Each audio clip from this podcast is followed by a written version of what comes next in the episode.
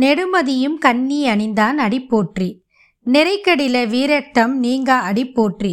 வைதெழுவார் காமம் பொய் போகா அடி போற்றி பஞ்ச வலைப்பாடு ஒன்று இல்லா அடிப்போற்றி. கை தொழுது நாம் ஏந்தி காணும் அடி போற்றி தெய்வங்களும் சித்தர்களும் இது உங்கள் தமிழ் பாட்காஸ்ட். வணக்கம். இன்னைக்கு நம்ம சிவ மகா புராணம் ஞான சம்ஹிதை பகுதி பதிமூணை பற்றி பார்க்க போகிறோம் இந்த பகுதியில் என்னை பற்றி பார்க்க போகிறோம் அப்படின்னு இப்போ பார்க்கலாம். ஊர்வலத்தில் மேனை தேடிய மாப்பிள்ளை. தேவர்கள் அனைவரும் சிவபெருமானை தரிசித்து வணங்க வேண்டும் என்று ஆசையோடு திருமணத்துக்கு வேண்டிய உபகரணங்களோடும் கந்தர்வர்கள் அப்சர ஸ்திரீகள் வாத்தியங்கள் முதலியவற்றோடும் திருக்கைலைக்கு வந்து சேர்ந்தார்கள். பரிபூர்ணனான பரமசிவனாருக்கு அலங்காரம் செய்ய வேண்டியது ஒன்றுமில்லை. ஆயினும் எல்லோரும் பகவத் சேவை செய்ய வேண்டும் என்ற கருத்து உடையவர்களாய் தம்மால் இயன்றவாறு மனநாயகனானை சிவபெருமானை அலங்கரித்தார்கள். சிவனாரின் மகுடத்தில் சந்திரன் அமர்ந்தான். திருநெற்றி கண் திலகமாயிற்று. காதணிகளான சர்பங்கள் பொற்குண்டலங்களாயின. விபூதியே சந்தனமாயிற்று. யானை தோலோ பட்டு பீதாம்பரமா ஆயிற்று. பாம்பு மாலைகள் நவரத்ர நகைகள் ஆயின. சிவபெருமானது மகிமையினாலேயே அவர் கேசத்தில் இருந்து இயற்கைகளையே கண்டவர்களுக்கு அலகாங் அலங்காரங்களாக அற்புதங்களாக தோன்றின. மாப்பிள்ளை கோலம் போன்ற சிவபெருமான் யாராலுமே வர்ணிக்க முடியாத சர்வ அலங்காரனாக பரிபூர்ணமாக சர்வாபர அலங்கார உருவத்தோடு விளங்கினார். அப்பொழுது பிற மத கணங்கள் சகல வாத்தியங்களையும் முழங்கினர் தேவர்கள். மகேஸ்வரனுக்கு பணியாற்ற வரலானார்கள். அவர்களில் பிரம்மதேவர் அன்ன வாகனத்தில் அமர்ந்து சகல முனிவர்களும் புடை சூழ்ந்து வர பூதபதியான பூதபதியான பரமேஸ்வரனை சேவிக்க வந்து கும்பிட்டு நின்றார். மகாவிஷ்ணு கருட வாகனத்தில் அமர்ந்து சர்வ அலங்கார பூஷிதராக சகல சேவர்களுடன் பரிவாரங்களுடனும் வந்து சேவித்து அருகில் இருந்தார். இந்திரன் முதலிய திக் பாலகர்கள் யானை குதிரை சிவிகை விமானம் முதலிய தத்தமது வாகனங்களில் ஏறி பரிவாரங்களுடன் ஆயுதங்களுடனும் வந்து பணிந்து ஒரு புறமாக இருந்தார்கள். அஷ்ட வசுக்கள் துவாதச ஆதித்தர்கள் முனிவர்கள் கங்கை முதலிய நதிகள் சப்த சமுத்திரங்கள் கந்தர்வர்கள் தேவதாசிகள் நாகர்கள் முதலிய யாவரும் சர்வ அலங்காரங்களோடு தத்தமது பரிவாரங்களோடும் பேரு வகையோடும் சிவபெருமானை கண்டு தொண்டு புரிய வந்து சேர்ந்தார்கள். அந்த சமயம் சிவபெருமான் திரு கைலாய மலையிலிருந்து புறப்பட்டு தேவர்களை நோக்கி நீங்கள் அனைவரும் எனக்கு முன் செல்லுங்கள் என்று பணிந்தார். உடனே தேவர்கள் எல்லோரும் மகிழ்ச்சியுடனும் சகல வாத்தியங்களையும் முழங்கிக் கொண்டு புறப்பட்டனர். சப்த ரிஷிகள் ஆசிர்வதிர்க்க பானுகம் பந்தன் ஆயிரம் வாய்களால் சங்கத்வனி செய்ய பனாசுரன் தன் ஆயிரம் கைகளாலும் குடழவு அடிக்க நந்தி தேவர் பொற்பரம் ஏந்தி தேவர் முனிவர் கூட்டத்தை விலகிக் கொண்டு முன் செல்ல இந்திரன் காலாஞ்சி ஏந்த ஈசனன் அடப்பை தாங்க வாய்வு ஆலவட்டம் வீச அக்னி தூபம் ஏந்த வருணன் பூரண கும்பம் தாங்க நிருதி கண்ணாடி ஏந்த குபேர நவ நிதிகள் சிந்த யமன் கஞ்சுகத் தொழில் புரிய நாகராஜன் மாணிக்க தீபங்கள் ஏந்த வேதங்கள் திருவடியை சுமக்க கங்கை யமுனை முதலிய நதி மங்கையர் குளிர்ந்த கவரி வீச குண்டோதரன் குடைப்பிடிக்க பிரம்ம விஷ்ணுக்கள் இருபுறமும் கை குவித்து வர சர்வ அலங்கார ஆடம்பர பூர்வமாக சிவபெருமான் ரிஷப வாகனத்தில் அமர்ந்த வண்ணம் இமய மலையை நோக்கி மனம் புரிய வரலானார். இந்த நிலையில் பார்வதியின் தந்தை ஹிமவானன் தனது உற்றார் உணர்வினர்களை எல்லாம் வரவழைத்து திருமண மண்டபத்தை வினோதமாக அலங்கரிக்கும்படி கட்டளையிட்டார். நானாவித விசித்திர தோரணங்களும் கொடிகளுமாக தன் தலைநகரை அழகுற செய்தான் பர்வதராஜன். தன் குமாரியை கன்னிகாதானம் செய்ய மங்கள ஸ்நானம் செய்வித்து கல்யாண திருக்கோலத்திற்கேற்ப அலங்கரித்து நாந்தி தேவதா ஆஹ்வா நம அங்குரார்ப்பணம் முதலிய தேவ பூஜைகளை செய்வித்து விவாக மகோ உற்சவத்திற்கான உபகாரணங்களை சித்தப்படுத்திவிட்டு மணமகரான சிவபெருமானை சகல தேவர்களோடும் அழைத்து வரும்படி தன் ஆத்ம நண்பனான கந்த மாதன பர்வதத்தையும் மற்ற ஒரு சேவகனையும் பதிவெண் வகை மேல வாத்தியங்களோடு எதிர் அனுப்பி சிவபெருமானின் வருகையை எதிர்பார்த்து இருந்தான். மணக்கோலத்து மகேஸ்வரர் தம் சைன்யங்களோடும் சகல தேவர்களோடும் வைபவமாக பர்வதராஜன் தூதவரால் அறிந்தான். உடனே தன் பரிவாரங்களுடன் எதிர் சென்று சகல தேவர்களோடும் வரும் சாம்பவ மூர்த்தியைக் கண்டு ஆச்சரியம் அடைந்தான். தேவர்கள் அனைவரும் பர்வதராஜனின் சேனையைக் கண்டு வியந்தார்கள். இரண்டு மாபெரும் கடல்கள் ஒன்றாக சேர்ந்தது போல் இரு சாராரின் சேனைகளும் ஒன்று கூடின. இவ்வாறு அனைவரும் பட்டணத்தை நோக்கி வந்தார்கள். ஹிமவான் தேவர்களுக்கு தக்கப்படி விடுதிகள் நியமித்தப்பட்டுவிட்டு திருமண மேடைக்கு சென்று அலங்காரங்களை சரிபார்த்து ஸ்நானம் பானாதி நித்திய கடன்களை முடித்துக்கொண்டு மணமகராரின் வருகையை எதிர்பார்த்து இருந்தான்.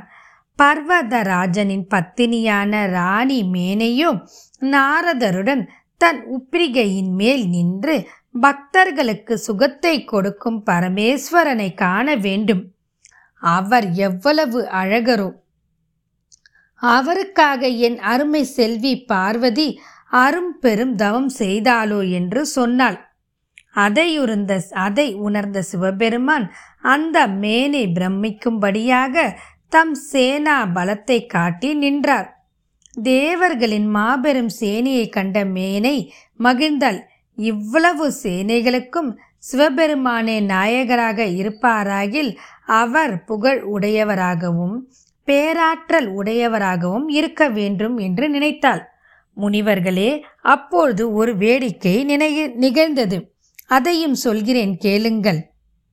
மன மகரான சிவபெருமானின் ஊர்வலத்தில் வந்து கொண்டிருந்த தேவர்கள் கந்தர்வர்கள் முதலானோர் நானாவித அலங்காரங்களோடும் பலவித விருது கொடிகளோடும் அதி அழகான தேவ மங்கையர்கள் புடைசூழ வந்து கொண்டு இருந்தார்கள். அவர்களில் விசுவாசு என்ற கந்தர்வ ராஜனை கண்ட மேனை அவனே சிவன் என்று நினைத்து மகிழ்ந்து என் மருமகன் பெண்கள் சேனையுடன் வருகிறானே என்று நாரதரிடம் வெட்கப்பட்டு கேட்டாள். ஆனால் இதை கேட்ட நாரதரோ புன் சிரிப்போடு இல்லையே அது மாப்பிளை அல்ல சிவசந்நிதியில் அவன் சங்கீதம் பாடுவானாயிற்றே என்றார். அதை கேட்டதும் மேனை இன்னும் அதிக உற்சாகத்தோடு அந்த ஆண் அக அழகனே மாப்பிள்ளைக்கு ஊழியன்தான் என்றால் மாப்பிள்ளை சிவபெருமான் எப்படி இருப்பானோ என்று நினைத்தாள். அப்பொழுது கீழே ஊர்வலத்தில் மணிக்ரீவன் முதலான யக்ஷர்களும் அவர்களுடைய சேனைகளும் வருவது தெரிந்தது. அவர்களது தலைவனான குபேரனை கண்டதும் மேனை மகிழ்ச்சி பொங்க ஆஹா என் மகளுக்கேற்ற மலாலனான சிவன் அவன்தான் என்று மயங்கினாள். அதற்குள் வருணன் தன் சேனா சமுத்திரத்துடனும் வரவே ஒருவேளை அவன்தான் சிவன் என்று எண்ணினாள். அதே சமயம் சிவன் அவனோ என்றும் எண்ணினாள். என்றும் இந்திரன் தேவ மங்கையருடன் வர நான் பார்த்த எல்லோரையும் விட இவனே சிறந்தவன். இவனே சிவனாக வேண்டும் என்றும் நாரதரிடம் குதூகலத்தோடும் சொன்னாள். ஆனால் அவர்களில் ஒருவருமே சிவபெருமான் அல்ல. என்று நாரதர் சொல்லிக் கொண்டிருக்கும் போது சூரியன் தன் அகண்ட தேஜஸுடன் கூடிய சகல தேவர்களுடன் புடைசூழ வருவதைக் கண்டு இவன்தானோ சிவன்? என்று மேனை கேட்டாள். அவனும் அல்ல என்றார் நாரதர். அப்பொழுது சந்திரன் சகல கிரகங்களோடும் குளிர்ந்த காந்தியோடும் வருவதை மேனை பார்த்துவிட்டு ஆஹா இவன்தான் சிவன். இவனே என் மருமகனானால் என் குலம் முகழ் முழுவதும் குளிர்ந்து பவித்திரமாகுமே. இத்தகைய தேஜசுடையவன் என் மருமகனாயின் என் புதல்வி பார்வதியின் பாக்கியத்தை எத்தனை ஆண்டுகள் சொன்னாலும் கூற முடியுமா? என்றாள். அதற்கு நாரதர் இன்னும் சிவன் வரவில்லை. இவனும் சிவன் அல்ல இவன் சந்திரன் என்றார். அப்பொழுது பிரம்மதேவர் சகல பிரம்ம ரிஷிகளோடும் தேஜோராசியாக வருவதை மேனை உற்று பார்த்துவிட்டு ஆஹா அவனாவது சிவனாவானோ ஆகானோ என்றும் குழம்பினாள். மகாவிஷ்ணு மேக வர்ணனையாராஜ் சதுர்புஜ பீதாம் பாரதாயாயும் ஸ்ரீ வத்ச சங்கு சக்கர கிரீடம் முதலிய ஆபரண அலங்காரராகவும் கோடி மன்மதர்களின் பேரழகோடும் தாமரை போன்ற கவர்ச்சிகரமான கண்களோடும் பக்தர்கள் புடைசூழ கருட வாகனத்தில் வருவதைக் கண்டு இவனே சிவன். நான் தன்ய நானேன் என்று மேனே குதூகுலம் பொங்க. ஆனால் நாரதரோ இவரும் சிவபெருமான் அல்ல. இவரை காட்டிலும் சிறந்தவர் சிவபெருமான். அச்சிவபெருமானின் அழகை என்னால் வர்ணிக்கவே முடியாது என்றார். ஒரு குறும்பு சிரிப்போடு அப்பொழுது பிறகு முதலிய முனிவர்களும் கங்கை முதலிய நதிகளும் சீடர்களும் இஷ்ட காமியங்களை கொடுக்கும் கற்ப விருட்சம் காமதேனும் முதலியனும் புடைசூழ அவர்கள் மறு மத்தியில் பிரகஸ்பதி முனிவர் வருவதைக் கண்ட மேனை இவனே சங்கரன் என்றாள். அதற்கு நாரதர் இவரை காட்டிலும் சிறந்தவர் நிர்குணருமான சிவபெருமான் வருவார் என்றார். அதற்கு மேனை மூலகத்தில் உள்ளவர்களையும் கண்டேன். அவர்களில் ஒருவருமே சிவன் இல்லை என்றால் அந்த மாப்பிள்ளை எப்படி இருப்பாரோ என்று சிந்தித்து கொண்டு இருக்கும்போது கீழே ஊர்வலத்தில் சிவபெருமான் வந்தார். அவரை மேனைக்கு நாரதர் சுட்டி காட்டினாள் மேனையே இவரே சிவபெருமான் என்றார். மேனையும் மிகவும் ஆவலோடு சிவபெருமானை பார்த்தாள். அப்பொழுது அவரோடு வாழு ரூபமான சேனைகள் மற்ப சப்தத்துடன் வந்தார்கள். நாரதர் மேனியை நோக்கி இவர்கள் அவரது சேனைகள். இன்னும் அவரது சேனைகள் வரக்கூடும் என்றார். அதே சமயத்தில் பூத பிரேத பை சாசங்கள் திரும்பிய முகமுடையவர்களை வேடிக்கையான விகட உருவமுடையவர்கள் பயங்கர கரிய நிறத்தார். நொண்டிகள் ரோமமுடையோர் தண்டதர பாச பாணிகள் விருத்த வாகனம் டமருக கல்ல வாத்தியக்காரர் கொம்பு தூரையா? ஊதுவோர் முதலியவர்கள் கணக்கில்லாதது வரும் சேனையைக் கண்டு மேனை பயந்தாள். அத்தகையவர்களுக்கு இடையே நிர்குணராயும் ஐந்து திருமுகமும் பத்து கரங்களும் மூன்று கண்களும் விபூதி பூச்சும் சடை முடியும் சந்திரகேசரும் கபால மாளிகா ஆபரணமும் பெரும் புலித்தோல் ஆடையும் பினாக்கம் என்ற வில்லும் கங் கங்காலமும் சங்க பூஷணமும் உடையவராய் சிவபெருமான் எருது வாகனத்தின் மேல் யானை தோல் விரித்து அதன் மீது அமர்ந்து நித்திரை செய்து உடல் அசைவான் போல் இருந்தார். நாரதர் உடனே குறுஞ்சிரிப்போடு தன் அருகே இருந்த மேனையை கூப்பிட்டு மேனா அதோ பார் அவரே சிவபெருமான் என்று சுட்டிக்காட்டினார் உடனே மேனை திடுக்கிட்டு சூறாவளி காற்றில் அடிப்பட்ட கொடி போல துக்கம் அடைந்து ஆ பார்வதி என்ன காரியம் செய்து விட்டாய்? ஏ துன்மார்க்கி என்று சொல்லி கீழே விழுந்து மூர்ச்சை அடைந்தாள். பிறகு சிறிது நேரம் கழித்து மயக்கம் தெளிந்து எழுந்தாள். இத்துடன் இந்த பதிவை இனிதே நிறைவு செய்து இதன் அடுத்த பதிவை மற்றும் ஒரு பதிவில் சந்திப்போம். வாழ்க வளமுடன்.